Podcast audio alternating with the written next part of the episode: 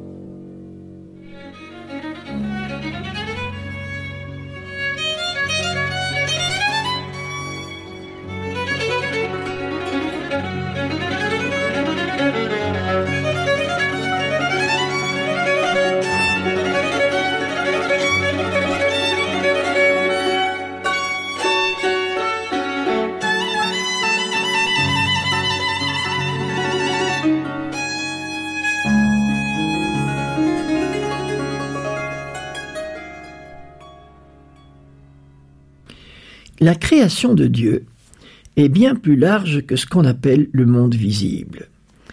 Il y a aussi tout un univers invisible qui nous a été révélé par la Bible.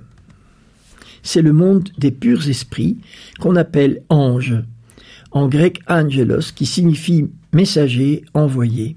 Les anges sont les messagers de Dieu, ils apportent Dieu aux hommes. Permettez-moi d'insister sur un point. En tant que catholiques, nous sommes tenus de croire à l'existence des anges qui sont un article de foi.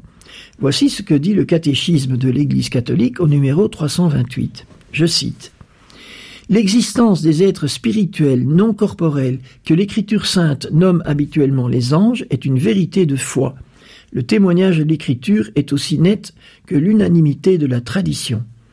Nous partageons la foi dans l'existence des anges avec les juifs, les orthodoxes et de nombreuses confessions chrétiennes, car l'Écriture sainte y fait souvent référence.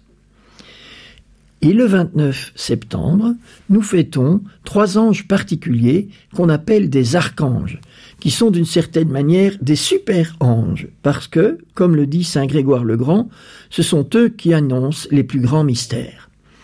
On affirme en général qu'il y a sept archanges en se basant sur la phrase de Raphaël dans le livre de Tobie. Je cite, Moi, je suis Raphaël, l'un des sept anges qui se tiennent auprès de la gloire de Dieu. Vous trouvez ça au chapitre 12, verset 15. On ne connaît que trois d'entre eux, dont les noms sont révélés dans l'Écriture, Michel, Gabriel et Raphaël. Les noms des quatre autres sont inconnus et l'Église a demandé explicitement de ne pas chercher à les connaître, se méfiant de toute une littérature ésotérique qui aime faire des conjectures dans ce domaine. Dans une notice, le missel romain affirme que la fête des archanges est une manière pour l'Église de célébrer, je cite, tous les anges qui, du paradis de la Genèse à celui de l'Apocalypse, remplissent de leur présence invisible le déroulement de l'histoire du salut. Messagers du Seigneur pour révéler ses desseins et porter ses ordres, ils constituent, avec les saints, la foule immense des adorateurs du Dieu vivant. Et donc, si on fête tous les anges en fêtant les archanges, il y a cependant une fête spéciale pour nos anges gardiens le 2 octobre, et j'aurai l'occasion de vous en parler dans une autre émission. Revenons à nos archanges. Leur nom se termine par L, ce qui signifie Dieu. Michel veut dire qui est comme Dieu. Gabriel signifie force de Dieu. Et Raphaël, Dieu a guéri. Chaque archange a une mission que son nom exprime. Raphaël est l'ange qui accompagne le jeune Tobie dans la quête d'une épouse qu'il délivre du démon Asmodée. Au retour, il guérit le vieux Tobit, père de Tobie, de sa cécité. C'est lui qui a cette phrase extraordinaire Il convient de garder le secret du roi, tandis qu'il convient de révéler et de publier les œuvres de Dieu. C'est toujours une invitation pour nous à témoigner des merveilles que Dieu fait dans notre vie. Gabriel est l'ange messager par excellence. C'est lui qui annonce la naissance de Jean-Baptiste à Zacharie et la naissance virginale de Jésus à Marie. C'est certainement lui aussi qui apparaît en songe à Joseph pour lui dire de ne pas craindre de prendre Marie chez lui. Saint Michel est le chef des armées célestes. C'est lui qui a vaincu Lucifer quand il s'est opposé à Dieu avec ses sbires, les démons. L'Apocalypse nous décrit le combat final de Michel. Il y eut alors un combat dans le ciel, celui de Michel et de ses anges contre le dragon. Le dragon, lui aussi, combattait avec l'aide des siens, mais ils furent les moins forts et perdirent leur place dans le ciel. Oui, il fut rejeté le grand dragon, le serpent des origines, celui qu'on nomme démon et Satan, celui qui égarait le monde entier. Il fut jeté sur la terre et ses anges avec lui. Apocalypse 12, 7, 9. La date de la fête des saints archanges est liée aux apparitions de l'archange Michel dans le sud de l'Italie, au Monte Sant'Angelo, sur le mont Gargano, pas très loin de San Giovanni Rotondo, où a vécu et mort Padre Pio. Cette histoire remonte au Ve siècle. On raconte que Saint Michel est apparu trois fois. La première fois en 490. Un homme était à la recherche de son taureau, la plus belle bête de son troupeau. Il le trouve à genoux dans une grotte. Excédé, il lui envoie une flèche, mais celle-ci revient sur lui et le blesse au pied. Notre homme s'en va trouver l'évêque de Siponto, la ville toute proche. Troublé, L'homme de Dieu ordonne un jeûne de trois jours. À la fin du troisième jour, Saint Michel apparaît à l'évêque et lui dit Je suis l'archange Michel et je demeure toujours en la présence de Dieu. La caverne m'est un lieu sacré. J'en suis moi-même le gardien vigilant. Là où le rocher s'entr'ouvre, les péchés des hommes peuvent être pardonnés. Ce qui sera demandé ici dans la prière sera exaucé. Va sur cette montagne et consacre la grotte au culte chrétien. Mais l'évêque hésite. Il faut dire que la fameuse grotte est assez inaccessible. Alors un deuxième fait extraordinaire a lieu en 492. La ville de Siponto est attaquée par les Lombards et sur le point de tomber. L'évêque promulgue de nouveau un jeûne de trois jours, à la fin duquel Saint Michel lui apparaît et lui promet la victoire. Les soldats de Siponto font une sortie, galvanisés par les promesses de l'archange, et libèrent la ville. La défaite des Lombards est totale. Après cette victoire, l'évêque se décide enfin à obéir à l'archange et à lui consacrer la grotte, après avoir obtenu le soutien du pape Gélas Ier. Mais Saint Michel lui apparaît pour lui dire qu'il a déjà lui-même consacré la grotte. L'évêque s'en va en procession avec six de ses confrères des environs, accompagné d'une grande foule. On raconte que des aigles volaient au-dessus des pontifes pour leur faire de l'ombre. Dans la grotte, ils y trouvent un autel à l'état brut, déjà mis en place, avec un pallium rouge et une croix. La légende raconte aussi qu'ils découvrent l'empreinte du pied de Saint Michel dans la roche. Sur cet autel, l'évêque célèbre une première messe, la messe de la dédicace. C'était un 29 septembre, date qui coïncide aussi avec la dédicace de la première église dédiée à Saint Michel à Rome. Voilà pourquoi nous fêtons les saints archanges à cette date. Aujourd'hui, un très beau sanctuaire médiéval a été construit sur cette caverne de Saint-Michel. La grotte elle-même, considérée comme l'unique lieu de culte qui n'a pas été consacré par la main humaine, a reçu au cours des siècles le nom de basilique céleste. Pour terminer, permettez-moi de vous signaler un fait assez troublant. Il y a sept sanctuaires européens dédiés à l'archange Michel qui forment une ligne droite virtuelle. Il s'agit des sanctuaires suivants.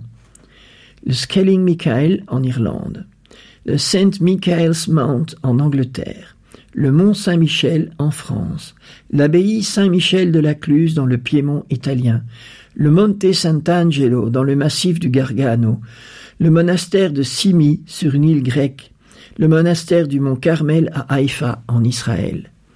Le fait qu'il se trouve sur une ligne droite est une coïncidence assez incroyable, spectaculaire à voir sur une carte, qui a fait dire que cette ligne est la trace sur la terre du coup d'épée de Saint Michel quand il a envoyé le diable en enfer. Ce n'est pas un article de foi, mais peut-être un petit clin d'œil que nos amis les anges ont voulu faire aux géographes.